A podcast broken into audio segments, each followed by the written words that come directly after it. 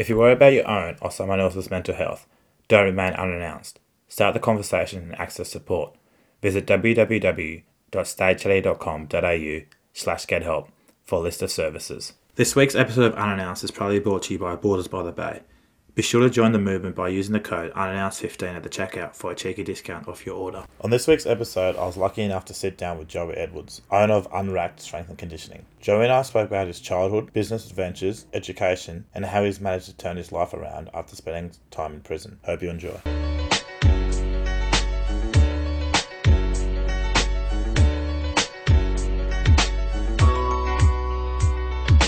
Welcome to the podcast, Joey. Um, usually, I just like to start by getting the guests to give us a bit of a background on themselves, so their school, sport, and childhood, and usually Yep. just go from there. Yeah, cool. I grew up mainly in, in Tasmania, down in South Arm, uh, from a family of uh, nine kids, all from the same parents. So, family of 11, I'm the middle. Uh, so, grew up in South Arm. We did move to Canberra for a couple of years, so during our childhood. So, moved around a little bit. I was actually there when I was uh, really young, but I can't remember that period. So, I think I was maybe two for dad's work. He was he's a police officer. So, for dad's work, we moved over. And then um, the trip, I, or the, the time we moved that I do remember was when I was in uh, grade three. Yeah, went over from grade three to grade six. Yeah. That was a really good time. So great memories of, um, of South Arm, five acres down there.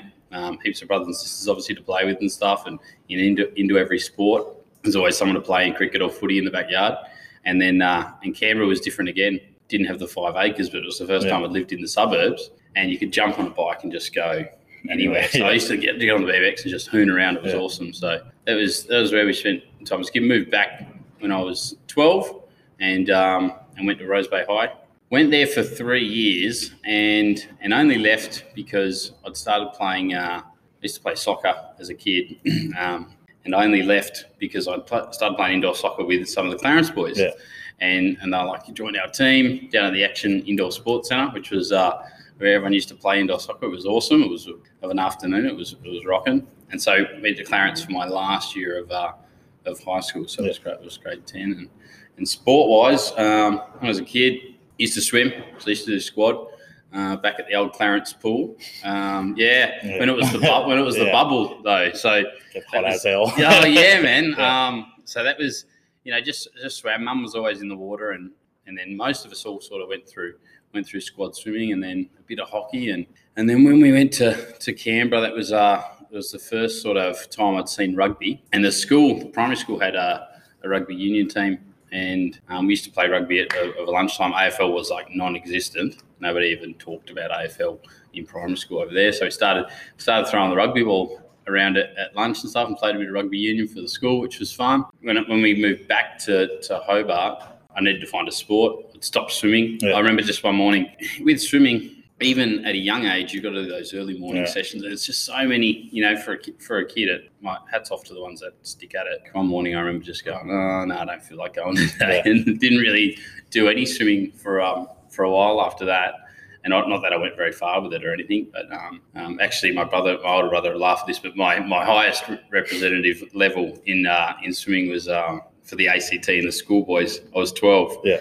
and got the full tracksuit and everything, and I was mate, I was stoked. So, every you know, you saw those kids walking around with uh, state tracksuits. yeah. yeah. I always wanted a tracksuit and finally got one, which Yeah. was which was awesome. So played a bit of soccer for a couple of years, um, and then eventually moved to footy. Yeah. When did you start playing footy?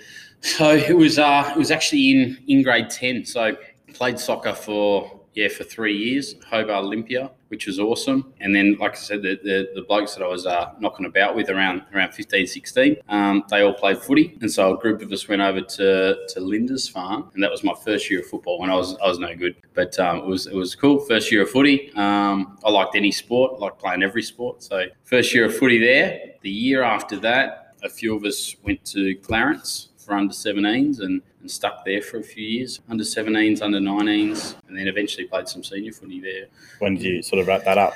I got a I got a neck injury. I went from Clarence, played a couple of seniors, like some some great football. It's like you know, it was really cool. The best coach I best coach in sport I've really ever had is, is probably Brendan Bolton, and he he wouldn't know that the impact that he had, but. Being 19, first year of senior footy, he's a really good teacher, but he just made you to believe that you're, made me think I was I was good enough to Yeah. play at, at whatever. So, So it was he was really good, Brendan Bolton. No wonder he went on and coached Yeah. in the AFL because I just I got so much out of him. He just made you feel like you're on a on an AFL team. Really, like you know, he introduced. Uh, Lots of stuff, you know, lots of recovery and, and, and taking your, your, your training and your football to the, Yeah. the next level. And I was always I was always into the gym and fitness side of stuff, so I really liked that Yeah. side of it too.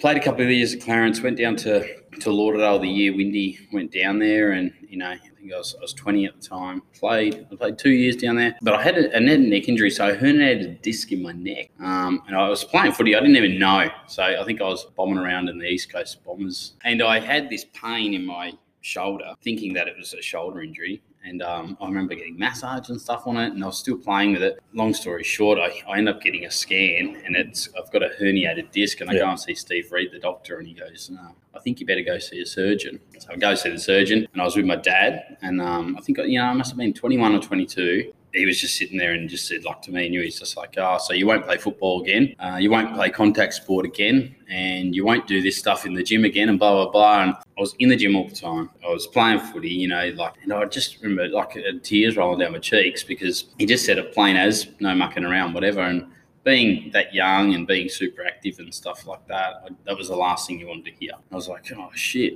They, they talked about surgery and stuff, you know, and I was lucky. I took like nine months, nine months off, couldn't work or anything. But yeah, like I said, I was, I was really lucky. The, the disc sort of got absorbed by the body and, Yeah. and slowly started doing a bit. I was back back in the pool swimming and riding the bike and, and before you know it, I was back in the gym and ended up coming back and playing just a couple of games of footy and then kind of just called it quits after that. That was that was enough. And it was at the same time I was really starting to take the the personal training job a bit more serious and I just couldn't really fit both Yeah. things in. I, was, I, I remember being there and as much as I missed playing sport and stuff, you know, being injured when you can't do something, I'm sure you've had injuries Yeah. and stuff. I was sitting there and I was like, you know what? I just miss being able to exercise. Mm. And I sort of knew at that point that that told me what to do, didn't Yeah. it? It doesn't really matter about footy as long as you're active. And yeah, that's sort of sort of when I stopped playing sport really altogether. And We'll go back a little bit. So obviously, like you mentioned earlier, you grew up with nine um, nine siblings. I've got a I've got a household of eight kids, eight siblings. you know the chaos. Yeah, yeah. So what, what was that like for you personally, being the middle child? Yeah, middle child. Yeah, what was that like? Um, I had always had I had enough older ones picking on me Mm. and enough younger ones to pick on. Yeah, yeah. So that's kind of how it was. And yeah, it was a, it was it was a, probably a bit chaotic for me. It was like normal. Mm. So like I said, we've got five acres down there, all this land. You know, big games of backyard cricket. Um, I was a I was a massive sook. Yeah. Bad sport. Yeah. So you know, my brothers used to um, bowl leg side and make me do a hook shot. Yeah. I knew that's what I was going to do and get me out. Yeah. And I used to chuck the bat and just, you know, um, so I was easy to stir up. But, you know, you get it, you, you, you give as good as you get, Yeah. I suppose, with that stuff. And, you know, mum would go, go off to the shower and then it would just be on. Yeah. There'd be, you know, you're getting punched or punching or, but I, I suppose all that was, was normal or it, it felt Yeah. normal. And I, I, like other families, I suppose, that were had, you know, an only child or only two kids or whatever. We don't know what that was Yeah. was going to be like. Uh, you know, little things like like I had a, I had a great childhood. And Yeah. I always tell parents that like our childhood was just awesome. Yeah. Always someone to play with, always something to do. Um, we never got bored, um, especially being down down when we are in South Arm. You know, you got the beach. You got, you know, we like. I was only I caught up with my brother the other week, and he was reminding me like they made June boards. Yeah. I, I was probably too young and too crap at that stuff. I couldn't Yeah. have a skateboard or anything, Yeah. but there was always something to do. Always a tree to climb, or yeah, and always something to play with. So childhood was was awesome, but yeah, full on, Mm. always something happening, and a full house. Like I didn't get my own room until we we moved to Canberra because the dad's job. He got a better job, and they left a few Yeah. few of the Boys. brothers and sisters back here. Yeah, a lot of people to move, but yeah. you know you're always sharing a room. Mm. Yeah, no, really cool childhood was was, was awesome. Obviously, growing up with that many siblings, I know me personally, growing up with that many siblings has had a huge impact in my life. And Yeah, not only, I guess, teaching me what I want to do in life, but like, but also helping me with, I guess, talking to people and Yep. like being open and all that sort of stuff. Do you? How much of a role did sort of that play in your life? Oh, look, I think um, it's made me probably work to stand out, I Yeah, suppose, yeah. being the middle as well. Um, so you need to do something to stand Yeah. out. And I think uh, that's just happened naturally. I haven't tried to or anything, Mm. but that's sort of the nature of the beast. You've got all those people there and you need to, yeah, you need to outdo someone in something. So I think that's sort of come out and probably always try trying to be a little bit louder. Yeah, yeah, just so you heard. But there was another family that lived out on the same road as us. They went to St. Virgil's. Remember, we used to play hockey on a Saturday. And they used to go get Maccas Yeah. after a Yeah. game. And for for us, like with that many kids, and, Yeah. and it was, dad was the only one working. McDonald's was like, you know, I know I knew the times we got McDonald's, there was fifty cent junior burger night Yeah. on a Tuesday, which was awesome. So, Yeah. um, mum mum had a combi pile into the into the car and and and we'd go to Macca's on Tuesday night because they were 50 cents back then so I, I've got really clear memory Yeah. of getting those and what we used to do was shoot down to to Coles and get the sliced cheese Yeah. and make it a cheese but you know little things like Yeah. that where other families probably were used to having to, say yeah. McDonald's. It was like man that was like you see that on TV and then when you get it you're like Whoa, Yeah. this is like unbelievable. You know, I still remember the time. I don't, people think I'm a junk food addict, but I remember the time my brother brought home. He had his license, but he brought home a real KFC drumstick. My mum this rule: no chicken in the house, no fish in the house, never cook chicken, never cook fish. Still to this day, she's like that. So chicken was like the hell, chicken. We'd only see it on the ads on TV. Yeah. It was just the coolest thing ever. Yeah. So little things like that, I suppose, with my childhood are, are unique because that's just how. That's how mum was, and so Yeah. that's how that's what we got exposed to. Yeah, Yeah, you touched on earlier about obviously being with so many siblings, you had to do something to stand out. What was school like for you? Because I know personally, with the whole standing out thing at school, I had to do something to stand out as well. To like, Yeah. I always wanted to be that person in the room who'd make everyone laugh, who'd be the center of attention. So, what was I guess school like for you? Yeah, school. Um, look, I, I guess from from a, a young age because we moved. So we were at Southland, we moved to Canberra, you know, and then we moved back.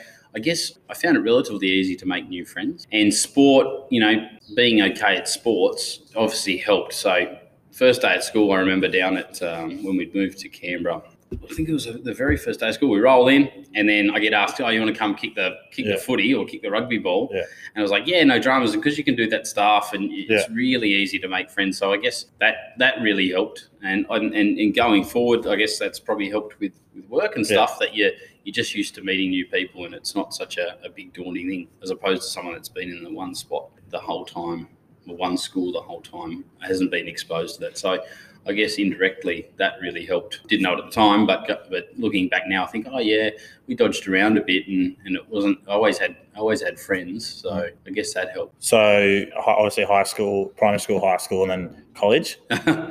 College, uh, man, I went to went to Rosny. I think you know, it may have lasted about half a term. Mum and Dad have come to me. They got a letter saying all the absences, and I wasn't the worst. I mean, I remember getting to Rosny College, and the teacher goes, "So there's no bell here. It's up to you to go to class, Yeah. and um, we're not going to make you." And I thought, "You beauty. That means we can just hang out at Eastlands or at the cafeteria, and no one's going to make us go to class." And and that's exactly what happened. Yeah. Just just sort of bummed around really for half a term of college, and, and then it got to a point. Dad's dad's sort of got the mum and dad had grabbed me and said, "You're not going to school. What's going on?" Because I just you just sleep in and just miss classes Yeah. just because sitting in the classroom really wasn't for me anyway. Yeah. Like I didn't really even in grade ten, I didn't really enjoy it that much. I didn't know what I wanted to do, but I just knew that being in the classroom was just I didn't find it. Yeah, Yeah. study was always hard. And then d- dad's like, you know, if you're going to stay at this house, live at the house, you have to get a job. You can't Yeah. just bum around. So I was like, okay. And they looked at apprenticeships that had come up, and I went and had a meeting with the assistant principal, dad, and me. And there was this painting apprenticeship. Not once in my life did I ever think, oh, I'll become a painter. Yeah, I said, yeah, I'll do that. You know, painting apprenticeship, just because you know I had to do something, I had to work. Thought, oh, that'd be all right. Earn a bit of money. I get the weekends off still. Yeah. Whatever. So did a painting apprenticeship. how long did that go for? Four long years. Yeah, Yeah, right. four really long years. Yeah, Hardly touched a paintbrush. Yeah. That's sort of the, the running joke because I just remember sand getting sandpaper and sanding stuff until my fingers were bleeding. And oh, like I was like, you know, I had no fi- fingerprints left. Yeah, didn't didn't really enjoy painting at Yeah. all. Really did my did my apprenticeship and probably stuck at it. I think maybe for six months or Yeah. something after the apprenticeship, but maybe a year. I don't know. Maybe not long though. Yeah. and, and didn't really enjoy it at all. Yeah. I sort of want to go back to the whole, I guess, the Rosny where they had no, like the bell. I think yeah. So. When I was obviously deciding what college I wanted to go to, I ended up going to Guilford Young. So I was going to go to EC, but I guess that was one of the things that sort of turned me away. Where obviously some other people would say that differently, but there wasn't any real structure with schools like that. Yeah. Like given the opportunity to, to go to class whenever you wanted, there was Yeah. no real bell and all that sort of stuff. I don't think me personally, it doesn't, it wouldn't have worked for me, Nah. and I definitely wouldn't have gone to school. So I can see sort of where Yeah. you, you were at. Do you sort of feel like if there was more of a structure, it would have sort of helped you out a little bit more? Definitely, and Yeah. I think if if you were made to go to grade twelve, like I, I look back now and yeah, I didn't I didn't finish my schooling and stuff. You know, I didn't finish Yeah. college. I didn't I hardly started college, but I kind of wish I did. Yeah. Um, especially with you know, like at that age, like, and I always think of myself as I was probably a couple of years mentally just Yeah. you know I hadn't matured, Yeah. so. I was like, doesn't matter. Um, where other kids were like, you know, they knew what they wanted to Mm. do. I was, yeah, I just sort of floating, floating through, I suppose. And I, it would have been good, especially with, like I said, not being mature enough to make a good decision at Yeah. that time. If you were made to finish grade 12, I think that would have been great for me Mm. because uh, later on, it opens up a lot of job Yeah. opportunities. And, and at that time, you know, I didn't think, oh, I'd love to be a police officer. I'd love to be a paramedic. I'd Mm. love to be um, a fireman or, or all these jobs that you could possibly do. I wasn't thinking like that at that time. Yeah. I was in college. I was, you know, playing footy on the weekends and going, going to parties on the weekends and you're 16 and 17 and stuff. You just, I'm not thinking that far ahead. Yeah. It doesn't matter, you know. Whereas if you'd been made to finish grade 12, then later on, it would have been, I would have had probably more opportunity than what, what I do. Yeah. With jobs that ask for that, Yeah, that yeah, sort of school. yeah. Who knows? I might have gone to uni. Like, what would you? I guess what would you have wanted to do if you if you did go to uni? Look, looking back now, I would have done exercise science Yeah. or something, or something like that that would help with, with the business I have now. Because even from a young age, I, you know, I remember getting my first set of dumbbells. Yeah. got them from from Rowan Jarman. Well, it was Rowan Jarman, then went to Amart also, what I'm pretty sure I went Yeah. to uh, in town there in, in Elizabeth Mall. So it was a two story sports shop. I saw in the catalogue they were 50 bucks for a set of dumbbells. I had Yeah. no weights at home. And e- even from, from a real young age, I did like secret weights at home Yeah. because it wasn't cool back Yeah. back then. So my first, yeah. So I had this rubber band thing that I used to do curls on. It was grade eight, so I was thirteen or fourteen, depending on what time it was. But but I went I went into town on the bus, grabbed a set of dumbbells, uh, bought this set of dumbbells. I was so embarrassed because I thought, oh, people are gonna wonder what's this kid doing with with dumbbells. Went to Sanity, which used to be the, like the DVD Tell your CDs. story, yeah. I got pumping iron, which is the Arnold. Yeah, serious. Yeah. And so I got pumping iron. I got this set of dumbbells, and I had this thought in my head that so I had this backpack. It was an Ophir backpack. Yeah. It was pretty big, and I thought, yeah, this briefcase-looking thing of dumbbells is going to fit in there. Yeah. Anyway, I've gone to put it in, mate. It was twice the size of the Yeah. bag, so I was not going to fit in. I think, oh no. So I'm lugging this. You know, I'm 14. Yeah. I'm lugging this briefcase of, of weights to the bus. I get on this this bus and I'll just think, sitting there thinking, I cannot wait to get home Yeah. just so people aren't thinking, what's this guy doing with these weights? Yeah. But no one would have even cared. But that was just how I was thinking. And got these dumbbells home and they went, went under my bed and um, pumping iron went on the TV and off I went. Why do you reckon? Well, why were you so? I guess not not embarrassed, but worried about what people were sort of thinking about you carrying weights? Because obviously, like you said, like now Now it's everyone yeah, works. that's like if you don't work out, you, Yeah, you're there's- the clown and stuff like that. hundred percent, but but, uh, you know, back then, I mean, none of my mates were really doing it. Yeah. If they did, I didn't know. It was almost, it was almost looked at that age anyway. Almost looked like, oh, what are you doing Yeah. those for? That's a bit weird, you Yeah. know. And there was only, only uh, not many people were doing it, and that's why. So it was a bit, bit off, bit random, I suppose. Yeah. Um, probably more people were exercising than I realised. Yeah. But, yeah, you played sport, and that was it. So. I guess that's why, because I didn't know many. Well, none of my mates were doing it. Yeah. I knew what I wanted. I wanted those dumbbells. I wanted Yeah. them under my bed, and and um, and I went, I went and got them. So that's probably why. So this is the main section of the podcast. So it's just sort of, I guess, talking about a time you faced a challenge, setback, or failure. Sort of how it affected you, what you learned from it, and sort of any advice you'd be willing to offer. So a moment for me. Yeah. Um, so there is, uh, there is. A, uh, I mean, you face many challenges, and and and I'll have heaps more to come, I'm sure. And you know, the, and me hurting my neck back.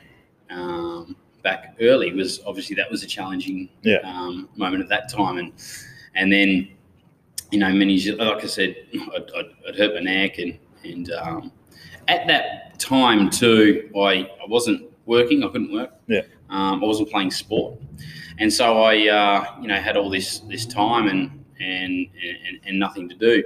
And, and between the age of, you know, some people would argue longer, but um, between the age of 18 and, and 23, I got up to a fair bit of mischief, but nothing more or Yeah. less than what most most kids do most of the time anyway. Like during th- that time, and I guess I got into a little bit of trouble a- along the way. You know, Yeah. you out on the town, and or you go to parties, and me and, and the group of mates I was hanging hanging around with, we got into our fair share of, of um, scuffles and Yeah. stuff. Um, nothing nothing too crazy, but uh, there was a night on the town. And you know, this is a, that would be a separate story all again. So I don't need to go into the Yeah. finer details or whatever. And there was a, there was an incident, and we got into a you know a, stra- a street brawl. Yeah. Um, a bunch of them and a bunch of us. So a lot of blokes before me have been in, and Yeah. a lot after will be. But anyway, we f- I found myself in this situation. So from what I thought was just a, a, you know a, a, a regular regular brawl that Yeah. you know someone ended up getting hurt during the week. After that, I get a voice message on my phone. It's Detective Robertson. Can you can you come to the station? So I hadn't answered. They'd gone to mum and dad's and asked where it was, and mum tells them she doesn't know. Yeah. Good old mum. And then uh, and dad being a high-ranking police officer, this was going to cause major headaches. You know, I'm sort of thinking, oh no, what's what's what's this? Like I've actually, I've you know, I'm in trouble here.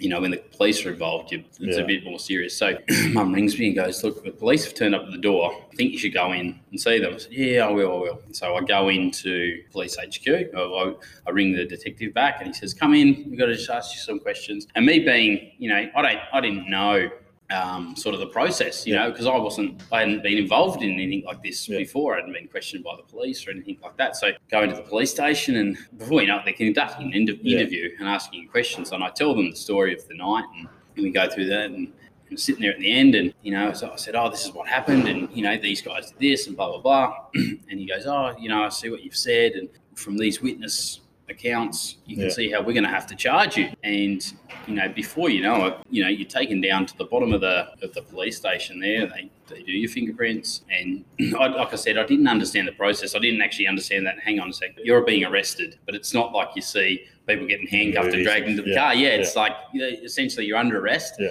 and then you're bailed. So you know, you're bailed. There's your conditions of your bail and stuff. And you know, so I'm 22. I, I, I was so green. I had no idea what was going on. You know, I'm probably the the first person that has had to do this, but the detective goes to me, "Oh, you know, your dad's upstairs Yeah. in this same police station. Yeah.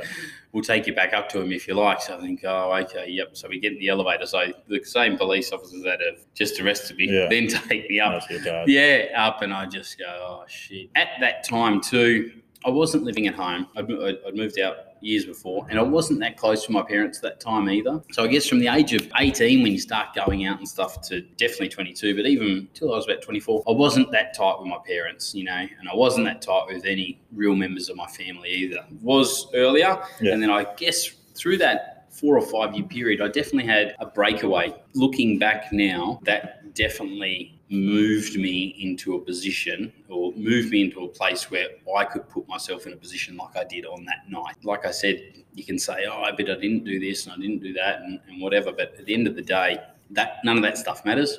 I take full responsibility about being in a position that I was in and, and the consequences that came with that. So so this incident has happened. So sort of from from that point I I, I got stuck back into work and, Yeah. and nothing really changed that much. You're on you're on bail, but I don't know if you've you have had much to do with the. I hadn't had much to do with the court system, but it's a long process. You know, years went by, and we were in and out of court. Me and my mates. It got to a point where going to court to, to be granted bail again. You stand there, say your name, see you later. At that time, I'd moved from working at Oceana, and I I'd got a job at All Aerobics, and really picked up some some really good work as a PT. So Yeah. quickly became a, a busy PT there, and I was working lots of hours, day and night, and it was awesome. Met some great people, and, and I'd almost a little bit forgotten about Yeah. all that. And because of the way the night ran, and you know the, the my recollection of it and what happened, I didn't really think I had much to worry about. Yeah. What I was accused of doing, or we were accused of doing as a group, and what had actually happened, Yeah. those stories didn't match up. So me think not knowing the way the courts work and, and all that stuff was like, no, no, I'm sweet. This is going to go to court or whatever, or whatever's going to happen with it, I don't know. But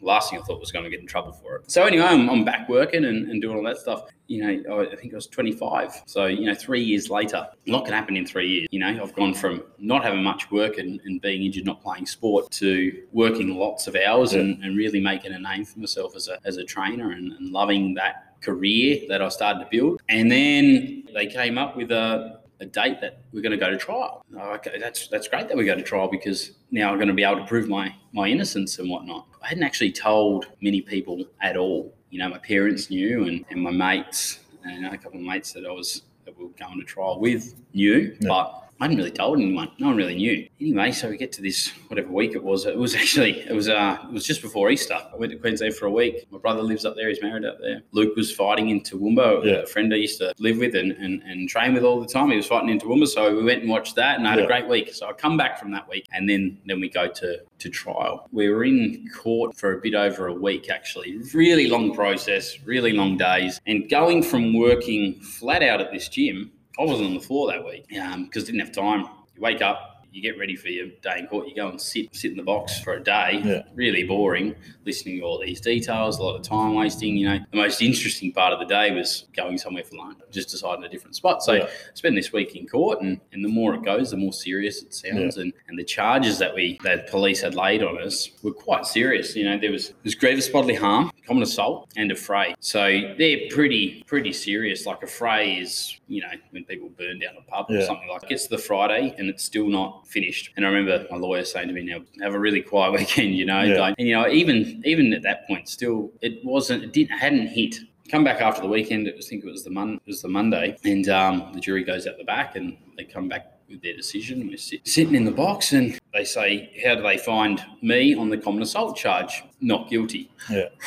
Big sigh of relief. And then they go through the three of us that were in the in the box, and how do they find guilty of those charges? Uh, not guilty or guilty? Jury guilty. So when I hear one of us get found guilty, my heart goes boom. Yeah. I go, got friends and family and people you care about in the in the courtroom, and then my mate next to me. How do they find boom guilty? And man, I knew it was coming. So I sort of looked around and and looked at my father who was in the courtroom, and like pointing down as if we're going down to the bus. Being a high-ranking police officer, having a son in that position, like, and it was at a bad time too because I'd, I'd really just started to do Yeah. some good things, you know, building, like I said, a career in the fitness industry, and was a busy trainer. Had made lots of really good contacts at this gym, and and you know was loving life. Really, Yeah. to be honest with Yeah. you, love, loving life. And um, and before you know it, you're at the at the bottom. You're in the prison bus, and we're taken to remand. So in the course of you know it happened really quickly. This incident back years ago, nothing really happens. Yeah. And then within two weeks, you've done a court trial and you're locked up. So he hadn't been sentenced. So I go to remand and I thought, you know, man, I was, like I said, I, I'm very, probably a bit naive. I don't know what I'm walking into. So I had no idea. You only see what you see on TVs and movies. Um, so we go into the remand and, and there you're locked down for, for a, a lot of the, a lot of the day. It's inside in it. And I thought that was it. Mm. I thought that's where we were staying. So we go in and, and um, it wasn't till a couple of days later I realised we're going to the to the main bit and there's actually a lot more freedom. Yeah. I hadn't been sentenced, so for, for two weeks we're a bit in limbo. Wasn't sure how long. So we're going over to uh, to Ron Barwick minimum security prison. So yeah, before you know it, you turn around, you're in your in your greens, and I was like, what the hell, you know? Um, a situation that was so far away. Mm. Being being a police officer, you know, police what was it was a situation that was so far away from what I'd been exposed to or anything like that, and then I found myself in. Um, so I didn't know what the what the process was or anything. And the first thing I was thinking was like, I get out, gotta get out of here somehow. Mm. I'm in bit of denial, denial. But after two weeks, we go back to court. They sentence us, and Yeah. and you know, I'm very lucky. I uh, I had a 12 months. Of, uh, I got sentenced to 12 months. Six of that suspended, Yeah. and so you actually end up serving four months. Albeit it felt like a really long four months for me, and a lot happened in that time for, for me. But in the grand scheme of things, compared to other people and stuff, that that's nothing. So, and and you know, probably looking back, I was, I was lucky that we got to go to the park that we went Yeah. to, and there was a gym to use and things like that. So, um, definitely not here to tell a story about jail Yeah, or anything no. like that. I don't think I'm hard, and I don't none of that stuff. You know, Yeah. personally, that position Yeah. was a lot different to you know to anything that I'd been exposed to, and it was all very new, and it was all I didn't know what to expect, as you as you wouldn't. I guess that time, it's not that incidents, things that went with that. So that whole period, finally finding a career that I wanted to pursue, and and or, or, or actually was had work doing it, um, was making money, was looking lots of meeting people that I, I, I hadn't met and, and really good contacts, like I said, and then having that go. So, you know, that brief brief time away, I came back and things just weren't the same. Yeah. I just wasn't going to roll back into the job I had Yeah. or the life that I was living prior to that. And I guess that was a real point where I think that was me being broken down to to to the but you know that's it's not a, not a sob story by any means but at that point too I also had declared bankruptcy the smallest amount of debt really was probably like 20 grand. Yeah. But I couldn't work, obviously. And dad's like, look, best off just, um, you know, clearing all that, come out, clean slate, and start again, do all stuff like that. It's Yeah. like, okay, cool. So at that point, I'd gone from, uh, come out, I lost my job. I was bankrupt, so it really, really damn dollar to my name. Lucky I have parents that, you know, supportive parents. I always had a food to have and stuff like that. But it was really a, a breaking down point. And then obviously I was going to try and dig my way out of that. And that was probably the point, the biggest point to date that I've had the biggest challenge Yeah. I, I, I've faced personally. Yeah, I'm really glad you obviously spoke about that. So I just want to give, tell you a bit of a story, and sort of this ties into sort of the question I'm going to ask. So in 2017, I was um, falsely accused of uh, sexually assaulting a girl, and I remember when I when the police knocked on my door and they sort of said, "Oh, you need to come down and um, have a chat to us at the police station." And I can remember, like like I said, like what you were saying, like that you can remember the whole night, like what, what happened was Yeah. definitely not what that's, That's- been yeah. said, and how your heart just drops and you're just like, like, what the fuck? Like, this didn't happen and all that sort of stuff. Um, I guess what I want to ask you is when you were walking into the police station, what was, I guess, your mindset going in and then coming out and going to your dad's office knowing that, shit, my recollection of this night is nothing compared to what they're saying and I could seriously be fucked here. Like, Yeah. like my life could be going downhill real quickly. Can you just sort of touch on that? Once again, being very naive and not knowing how things play out. I walked into the police station thinking, I'll give this interview. Yeah. These guys will hear my story of what happened and they'll see that, you know, it's different to hang on a sec. I didn't just start a fight or Yeah. I didn't do this. I was sticking up for this guy doing this. And, you know, I was like, no, these, these guys started a fight with us. So, surely you can see that. But that's just not how it plays Yeah. out. And it was a real quick learning curve on, uh-uh, it doesn't, Yeah. it doesn't work like that. So going in, I thought I was just going to walk in, say this, and, and like I said, very naive. And then you walk out and you, you've been charged, and you think, hang on a sec, why have I been charged? What does it not matter what I say? Yeah. You know, obviously now knowing what I know, you should get a lawyer straight Yeah, away yeah. and and do all that stuff. But they're just doing their job. Yeah. Police were just doing their job, and you know they probably fully believed maybe what had happened, or they had an idea in their head what they thought would happen. Young blokes out on the pierce doing this. You know whether or not it was the case. You know we don't even need to go into that. But um, yeah, really, yeah, just it panned out very differently to Yeah. to what I thought. And You spoke on earlier, obviously at the start, we're talking about your dad being a very high police officer. Yeah. And even now, was this an element of, I guess, embarrassment, not only on yourself, but also like the name, like your dad's? Yeah. Everyone knows your dad. Your dad's a cop, is very high up there. And to have his son be wrapped up in something like this, was there like an Yeah. element of embarrassment? you know, I'm sure you would never say it to me. I'm sure he was embarrassed.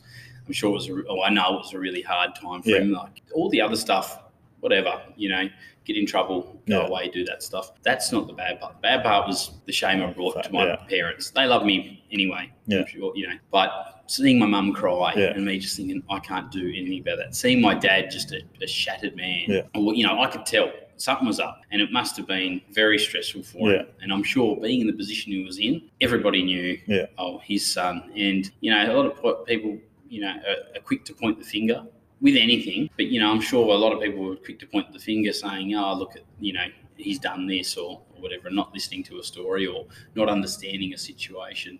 And for me, like I still to this day, like, and that's, I'm, I'm, I'm lucky I've, I've managed to build a business. Yeah. It's doing something I love. But even now, one of the things that drives me daily is I want to never have them in a position like that again. And I really want to show them that, yeah, you've got a son you can be proud of. He's doing some good things. Yeah. Could have gone either way. Mm. I'm sure for a period of time, their mum and dad thought I was a little shit, you know, especially in the early 20s. And I was a little shit, as a lot of people are. But unfortunately for me, it led into something, you know. So now, you know, I, I felt super embarrassed for what I'd done, even amongst my brothers and sisters too, you know, Mm. like, you know, because I was the direct cause of that situation. I was the direct cause of that pain that they had been in and, and, and, and stuff. So even now, that's something that drives me. I'm like, you know, no stuff ups. You know, do your best. Do my best to, to make them Yeah. understand that. Yeah, you've raised a, a really good son, and, and he's and he's doing great stuff. And yeah, so yeah, just I, I guess not many people in Dad's position, police officers, that would, would have found themselves in my father's position. So those four months were like obviously life changing. Can you sort of obviously mental health is a pretty big part Yep. of this podcast. Can you sort of just touch on your mental health from being rang by the police to go in and have that meeting having that trial going and then it going away for a few months, or a few years, and then starting the trial again, Yeah, going away to Queensland where you're having fun with your mates, Yeah. and then going, okay, well, this trial starts next week. Fuck, you've gone from 100 to zero again. yeah. Can you just sort of touch on your mental health from like that whole Yeah. timeline? Yep.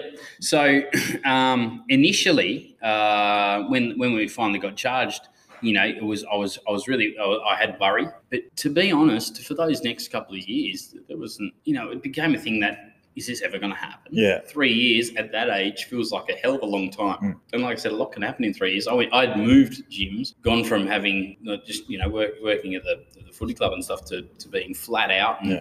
you know I was on a different path. So you know it hadn't really affected me until the trial had come. I thought everything was going great, and even still thinking, oh, you know this this will finally get sorted out, and everyone will finally see that this wasn't the case and, and I won't be in trouble. And, but that wasn't the case at all. And, and I guess mentally, I, don't, I didn't know enough about mental health and I, I, still don't know Mm. that much, but I, I know enough to know that I was super stressed, had no control of what was what was going on. I remember some nights I, I didn't even eat. I'd Mm. lost that much weight, you know, still trying to tried to exercise and stuff daily, the ups and downs of that. So my brain, you know, I wasn't sleeping well and, and things like that. And it wasn't until I started, I was I was out and I was I was trying to get a job and or, or do all that stuff, and I really noticed how low you can feel. You know, that was over. I was I'd come out and and then it, the realization of oh things are a little bit different now. You're gonna you know you're not gonna go back to working where you're at Yeah. and and you're going to have to, you know, you know, you got to start from scratch. But those low moments, that was probably the first time in my life I'd really, apart from when I hurt my neck and stuff, but really felt down Yeah. and, and and looking for answers and maybe not having them. And and you talk about mental health. Well, that's definitely a time when really notice, oh, this is a thing. So you, mental health, yeah, definitely the ups and downs. Um, yeah, interesting. Obviously, coming out and then, like you mentioned, you had to sort of start everything again, Yeah. declare bank- bankruptcy. When did you sort of decide that I can either go two ways about this? And I guess with everything in life, when you have a challenge or setback, I can either let it affect me for the rest of my life, or I can sort of go, well, I have the people who believe me and that know the story, they know that everything that happened on that night, and they're always going to help me and protect and be on my side and all that sort of stuff. Not even be on my side, just Yeah. know Yep. your story Yep. or and I'm just going to get on with my life and start a new business like you have. When I guess when did that flick that, that switch flick for you?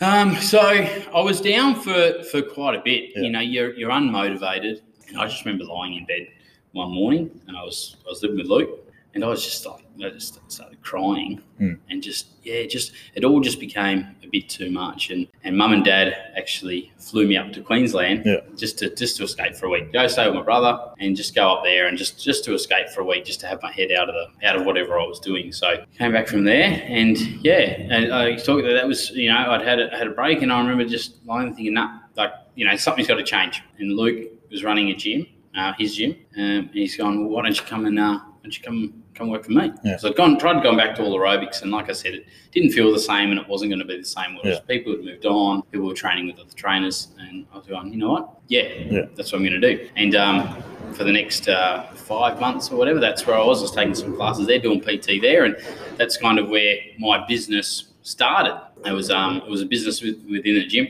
Obviously, that didn't. That's another story. That didn't quite work out Yeah. the way it was, and uh, the way we, we dreamt Yeah. anyway. And me, me and Luke ended up going going different ways, Yeah. and, and that. But that was definitely a, a, moment coming back, having those uh, you know a little bit, and then just deciding like you know I'm going to do something about this because Yeah. you're in full control. Of, I was in full control of that. You know, I had an opportunity to go and work, and I was lucky that people wanted to, Yeah. to come and, and get fit alongside me and learn things that that I could teach them. And yeah, so you know that probably was probably ended up being close to two months until I actually went. Yeah, sort of yeah, just sort of floated by a little bit and was a bit mopey, I suppose. anyway, had to get a shed. Didn't know what was going to happen. Got a shed, and um, and you're sitting in it right now. Yeah. So welcome. It's big, very big. and it didn't look like this when we got in it. Yeah. but um, and yeah, and and and just started from there. Started from from like I said, from from very little, and you just sort of just you work in the hours, and you you just slowly grow your business, grow your business, grow your business. So. Like you, I was always in control of how many hours I wanted to work. whether I wanted to be there all day or not, and, and because I had that opportunity, you know, I, I did my best to make something of it. There's a quote behind you right now. It sort of says, "Moving, keep your body moving." Did you sort of feel like you had to keep on going? Like if you didn't, you'd sort of just get stuck and just sort of go back downhill and just sort of Yeah. start thinking, well, fuck, what am I going to do with my life again? Like, Yeah. yeah, honestly, like exercise for me, you know, sport's great. I love watching sport, playing sport, but exercise has always been the thing steering me in the right direction. You know, you can have the shittest day and go and do a session in the in the gym, and boom, Yeah. you see things a little clearly, and I a little more clearer. And uh, I've always used it as a tool. Yeah. So yes, it's great. You get fit with the, you know. But I've always used it as a tool to, to get through tough times. So I guess being able to show others that is an awesome thing too. And that's, you know, like on top of teaching exercise, Yeah. there's more to it than that, and you can get more from it than that. So, you know, don't stop. Like as soon as I do it, it can unravel pretty quick because it does keep you disciplined, you know, like having the discipline to turn up every day and, and, and stuff like that. So I really found that that was, that's a pillar Yeah. in, in what I, in my life. Exercise has always been, really keeps me on track. Yeah. And I find that without that, you do feel a little bit lost. But I know that with that, with it, with uh, with exercise, that's like sort of my thing. Yeah. yeah, which Yeah. is which is really cool that I've been, uh, you know, created a career out of it, I suppose, and and have that. Yeah. Some some people don't have something like that, but I'm lucky that I that I do. Yeah. yeah. Thanks, thanks, heaps for sharing that, man. I really, really do appreciate it. Um, have you spoken much about, I guess, what happened on that night, and obviously everything that followed much, or is this sort of something you sort of kept? Yeah, look, when people, it's a, you know, when people ask, Yeah. you know, I'll tell the story, no dramas. Yeah. Um, if they want to know. Some people, I'm sure, have no idea. Yeah. Some people probably have no idea that even happened in my life, and then some people have their own view and have made up a story themselves. Or you know, um, I think I fight a bigger battle in here. Yeah. You know, in my own head of what people's opinions are and why they're like that, because I can take it personally. If someone has a view on me, you know, I think, so you're going to take it personally. It's Yeah. about you, but I think, oh, is it because of this reason? Yeah. Where they might not even No. know Yeah. that I got into trouble, Yeah. you know, at one time, time in my life. So when people ask or they want to know, I, I, I tell them, yeah, this this happened in my life, and whether anyone gets anything from it or not, Yeah. you know, I'm not in control of that. But uh, I took ownership, or, or you know, I put myself in that position. That's what happened at the end of the day. Didn't have to be there. If I wasn't there, it wouldn't have happened. Yeah. So rightly or wrongly, you're still in that position. I really want to take, you know, ownership of being in that position and also ownership of changing the outcome too. So, you know, I started a business. You're in full control of that. Yeah. Yeah, so I, I'll, I'll tell this. I'll tell this. Uh, you know, if someone asks or wants to know, Yeah. I'm happy to happy to talk about it to them because Yeah. they might get something from it. I'm sure they probably got something they want to tell too. Yeah. You know, um, everyone's got one. You've asked me this. What's what's happened? This is the, this has been the biggest thing for me. But you know, someone might have might have lost their dog, Yeah. and that might be the biggest thing that's happened in their life too.